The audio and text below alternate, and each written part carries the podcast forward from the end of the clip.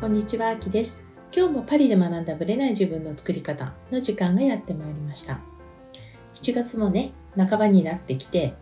まあ去年くらいからね、だんだん海外とか、ちょっと旅行とか出かける人も増えてるんじゃないかなと思います。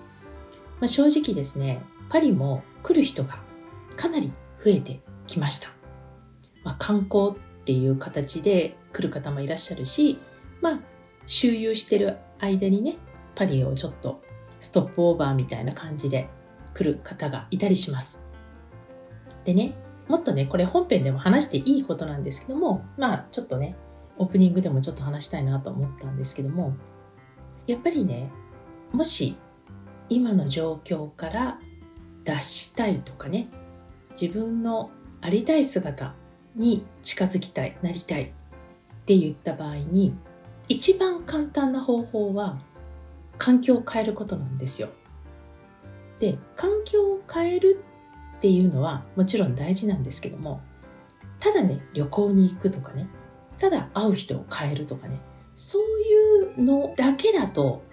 ああ、よかったで終わっちゃうんですよね。で、やっぱりですね、まあ、どういう環境を選ぶかっていうのはもちろん大事なんですけども、とにかく自分が一番自分らしくそしてその人と一緒にいるとより可能性が広がっていくとかね。視点が広がっていくとか。そういう人と会ってほしいなと思います。でこれは、まあ、正直人脈とかとはねまたちょっと違うんですよね。素敵な人とつながるっていうとまあ簡単なように聞こえるんですけどもただね、SNS でつながるとか、そういうのとはちょっと違うんですよね。やっぱり、その、つながりたいっていう人に、こっちからお願いしてつながってっても、もちろんつながってはくれると思うんですけども、やっぱりこれって人間関係って相互作用なので、相手がその人に自分に対してね、信頼を置いてくれたりとか、興味を持ってくれないと、一歩通行じゃないですか。ファンでいるのと同じなんですよね。で、ファンはね、全然いいんですよ。ファンはファンで。でも、ファンでいたいのか、その人と一個人として信頼関係のある関係になりたいのかっていうと、違うと思うんですよね。ただしファンでいたいわけではないと思うんですよ。まあ私はね、その人それぞれのね人間関係の持ち方ってあると思うんでいいと思うんですけど私自身はなんかただ憧れてる人に会うファンなんですっていう会い方はなんかね違うんですよ。うん、どうせだったらまあいいんですよ。スタートはそこからでもいいんですけど少なくとも向こうから私に興味を持ってくれたり、まあ、少しでも信頼を置いてくれる関係になりたいんですね。でそうじゃないと続かないからなんですよ。でこれは意識的にしていかないと今の延長でいくから難しいんですよね。つまり環境を変えてもすぐ戻ってきちゃうんですよ。これ私も経験してます。一回ね雷に当たったような経験をしてあすごいこれでこれやばいなみたいな。その人といることでもう変わって、まあ、自分の中でねすごい視点も変わってあこれで変わるかなと思ったらやっぱね日々の忙しさとか日々のルーティンにまた戻るとあっという間に戻るんですよね。まあ、これは私はもうメカニズムが分かってます。はい。なので、あ、やっちゃったなっていう感じなんですけども、なので、やっぱりそれを飛び越えていかないといけないんですよね。引き戻すだけで終わってしまうのは非常にもったいないかなと思います。まあ、これは人間関係でもそうだし例えばこれダイエットをしている時のその体重とか数値とかもそうなんですけどもやっぱりねリバウンドするんですよ。なぜかというとそっちの方が居心地がいいから。なので本当に行きたい世界に行くっていうのが当たり前になるマインドセットだったり器を作っておく必要があるんですよ。でこれは意図的に意識的にやっていかないといけないなと思っていてまあそれをね最近またちょっとね個人セッションをやったりしてるので改めてねその大切さそれからその相手にねそういうことを伝えるためには、まあ、私がコーチとして伝えるためには自分がいかに視点を高くそして、まあ、ちょっと怪しげな言葉で言うと一種のトランス状態に自分がなってないとできないし相手をに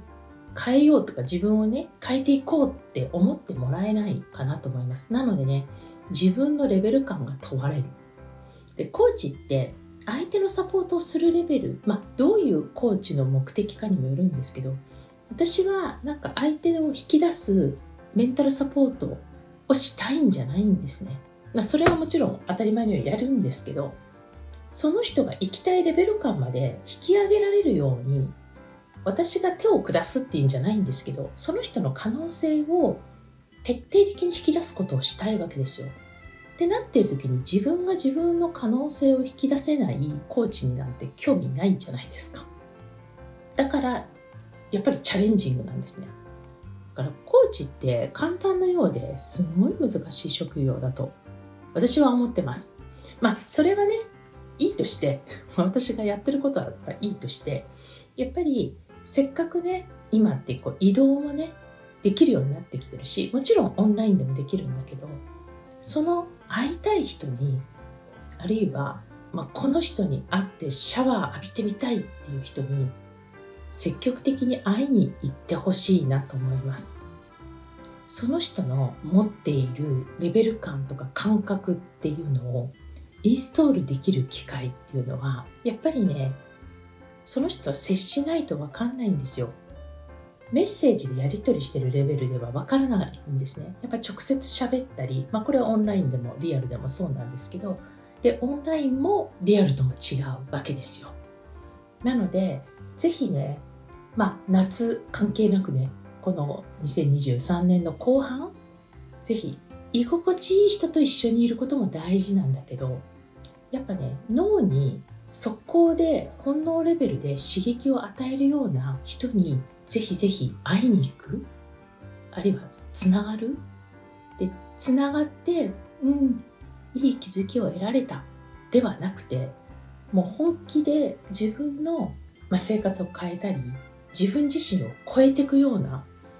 なんかそういう刺激的な出会いを求めてもいいんじゃないかなと思います。まあ、それは私自身が、まあ、さっき言ったようにね行ってあっという間にリバウンドしちゃったっていう経験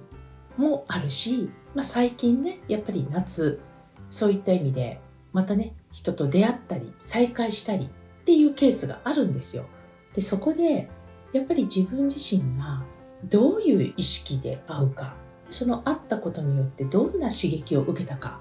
っていうのをねきちんと整理することでさらにねこの重要性が分かってきたっていうとこもあるので今日はこちらをシェアさせていただきました。まあ、こっちはね、夏で、まあ25度から30度ぐらい、まあ一時期のすごい暑さからは引いた感じなんですけどもね、まあ7月後半から8月にかけてどんな感じになるのかわからないですけども、まあ来週からね、またちょっとね、さゆみさんも復帰して、久しぶりに会って、さゆみさんとオープニングトークとかもしてるので、そちらの方もぜひ楽しみにしてください。それでは本編スタートです。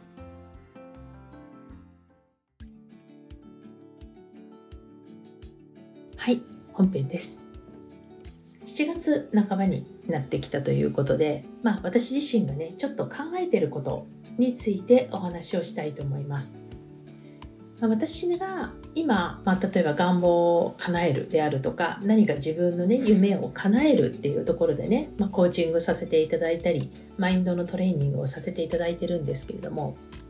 まあ、ノートっていう役割がねやっぱり私の中で一番大切にしているっていうところはやっぱり自力っていうとこなんですよ。で自力と他力を組み合わせるっていうことなんですね。でこの場合の自力っていうのはですね自分自身の力を、まあ、目いっぱい発揮するっっていうことなんですよ。例えば何かやりたいと思った時にそれを叶えるためにアクションを起こすとかねそういったことです例えばねこう願望を叶えたいっていう時に、まあ、よくね SNS のコメント欄とかで見見かけるんですけどもなんか願い書いてくださいとか言うとまあ多分その方はあの年齢は全然わかんないですよ何々さんから告白されていついつに付き合いますようにとか書いてるんですねまあ、七夕の短冊みたいな感じかな。なんかそういうところで書いてたのかもしれないんですけども、これね、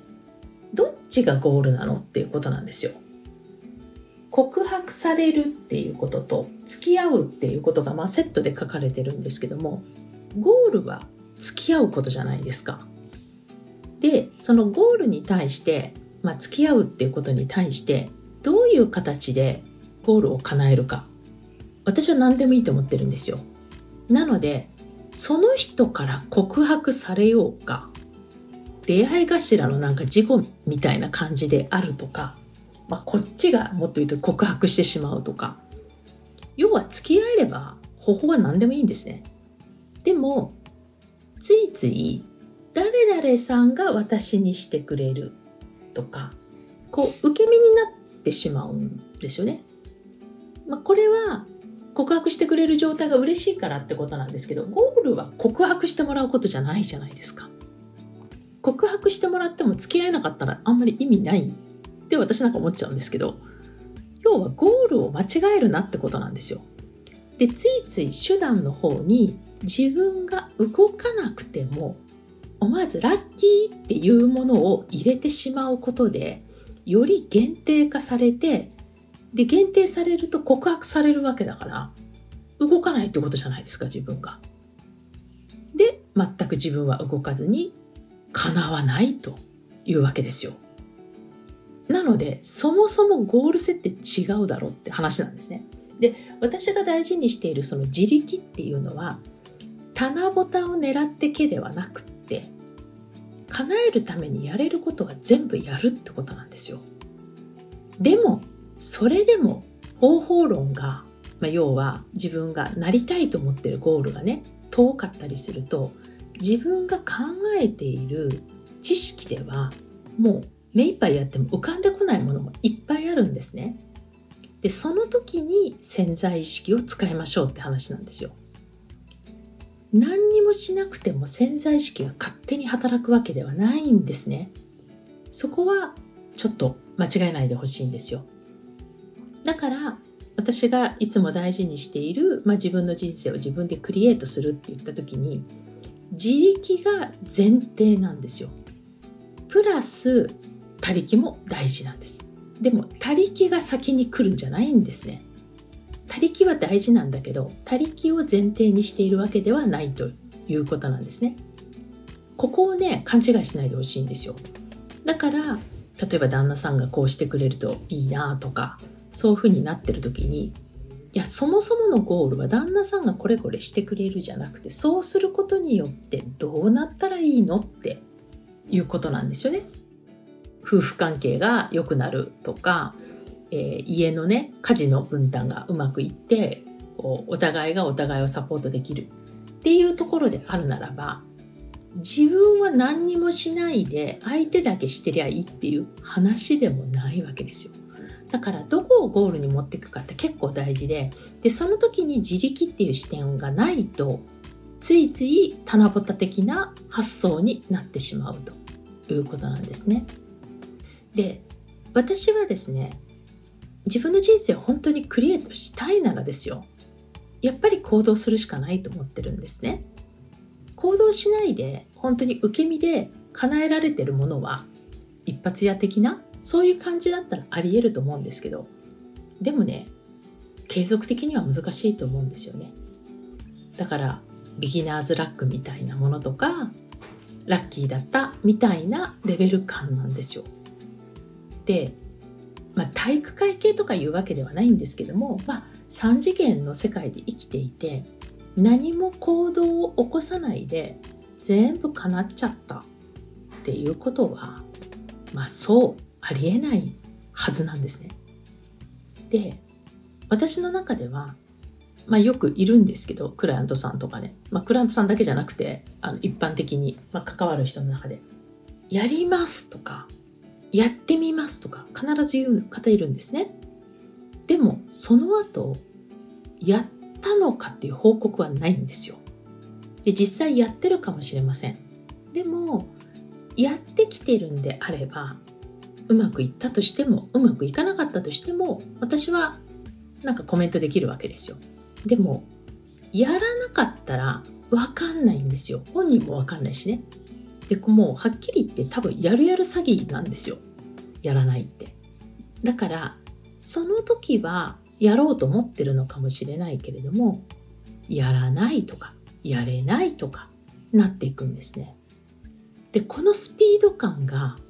叶ってる人と叶ってない人でもうとにかく段違いなんですよ。やる人は本当にスピードが速いですそこで。もう3秒ルールじゃないけどもこれバスケですけど。でも3秒じゃなくってもやろうって決めたらやるんですね。それもすぐに。だってやってみないと分かんないじゃないですか。でそれをぐずぐずどうやったらいいだろうとか思考が働いてる段階でもう行動をストップさせるような言葉がどんどんどんどん耳の中に響いてくるわけですよ。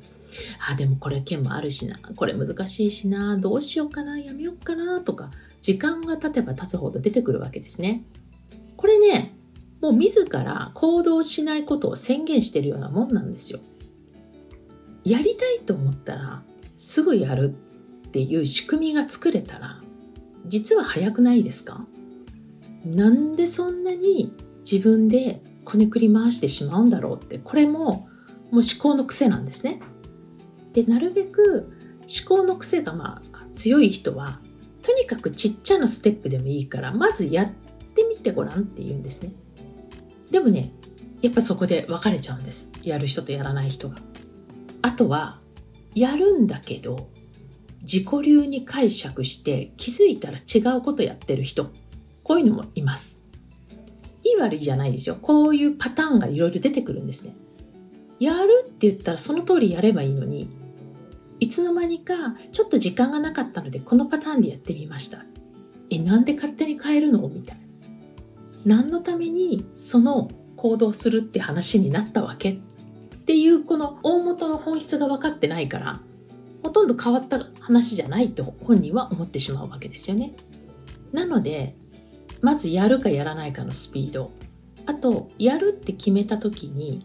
その意味をとりあえずこう外さないでまずその通りにやってみる、まあ、これは素直という言葉で表す方もいらっしゃると思うんですけど、まあ、素直にやってみる。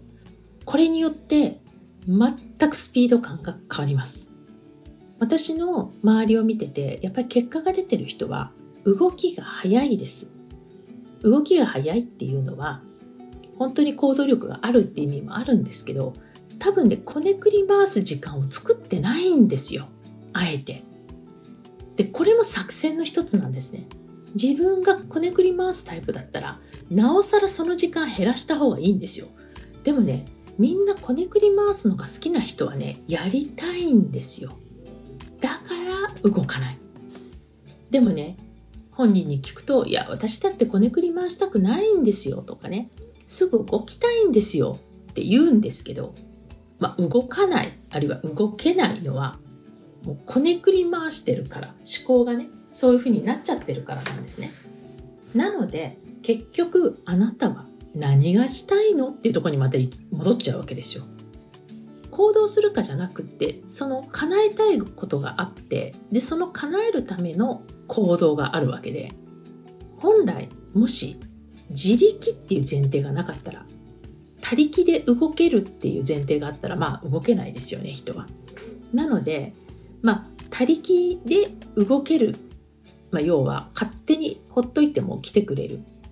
まあ、これが私がよく言う引き寄せのマイナス面っていうかね勝手にそうやって解釈を変えてしまってるっていう問題点なんですけどもそこをねきちんと理解するだけでも全く違ってくるかなと思います。なのでやっぱりねアクションができないぐずぐずしているっていうこういうことをねまあ私だってないわけじゃないんですよ。アドミニをねぐずぐずしたりとかまあいっかとかねすぐ怠け者のあれは癖は出るんですけどこれってやっぱりね自分の中で本当に叶えたいわけではなかったのかもしれないんですよ。とりあえず叶わなくても生きていけるからそういう風になっちゃってたんですね。なのでねちょっと自分の改革として一つ自分に関してね今7月アクションに移してます。なので、まあ、自分をちょっと実験台にしてまたやってみてでこれがねどういう結果をもたらすかまたね報告したいと思います8月ね、まあ、8月っていうか7月の終わりからちょっとバカンスなので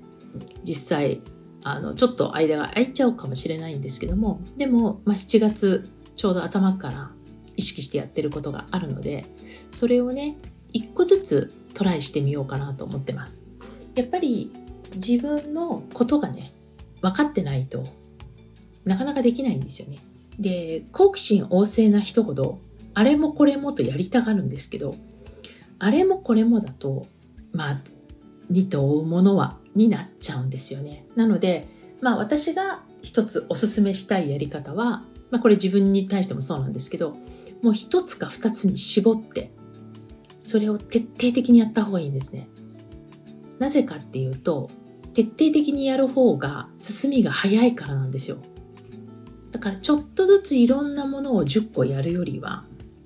もう1個か2個で100%とか50%の力を完全に注いだ方が叶いやすいと思います。でやっぱりね特に女性の方は例えばお子さんがいたり仕事をしてたり、まあ、いろんな役割があるじゃないですか、まあ、これはっきり言って男性もそうなんですけどもだからどうしても分散してしまうと言うんですが分散してても強弱ってつけられるわけですよ。全部平均的にやっていくと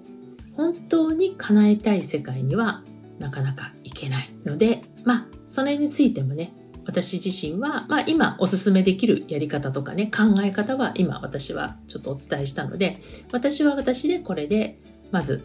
アクションを徹底的にやってみる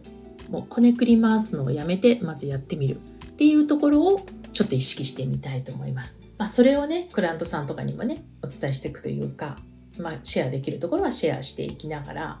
まあ、実際に彼らのね考え方っていうのが実際どう変わっていくのか実際どう変わって、まあ、叶える方に向いていくのか、まあ、その辺もねちょっとデータベースを積んでいきたいなと思ってます。今日の話が少しでも参考になったら嬉しいです。それではまた次回お会いしましょう。ありがとうございました。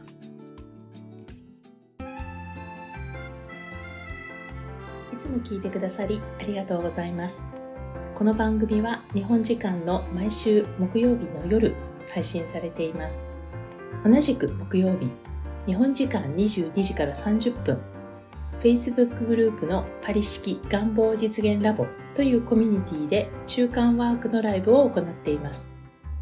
こちらはノート術の実践ライブ、パリ式願望を実現するためのマインドという願望実現が加速するコミュニティです。アーカイブでももちろんいいのですが、ライブで参加されるとより効果が高いとの声をいただいています。時間が合う場合は、アーカイブよりライブでぜひご参加ください。参加されると、ノート術の教科書というプレゼントや他の特典もついてきます。パリ式願望実現ラボは概要欄のリンクからぜひご参加ください。よろしくお願いいたします。